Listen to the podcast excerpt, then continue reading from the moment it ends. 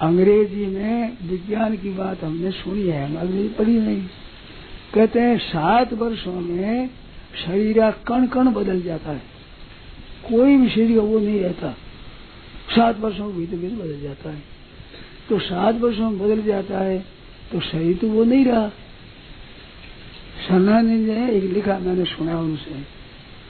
वो काशी जी में थे तो एक वो कोई मिनिस्टर थे, कुछ थे, बड़े थे तो डॉक्टर होगा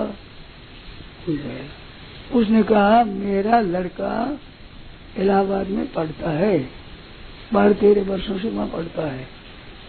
जी बोले देखो, भले आदमी होकर इतना झूठ नहीं बोलना चाहिए। ये झूठ नहीं, सच्ची बात है।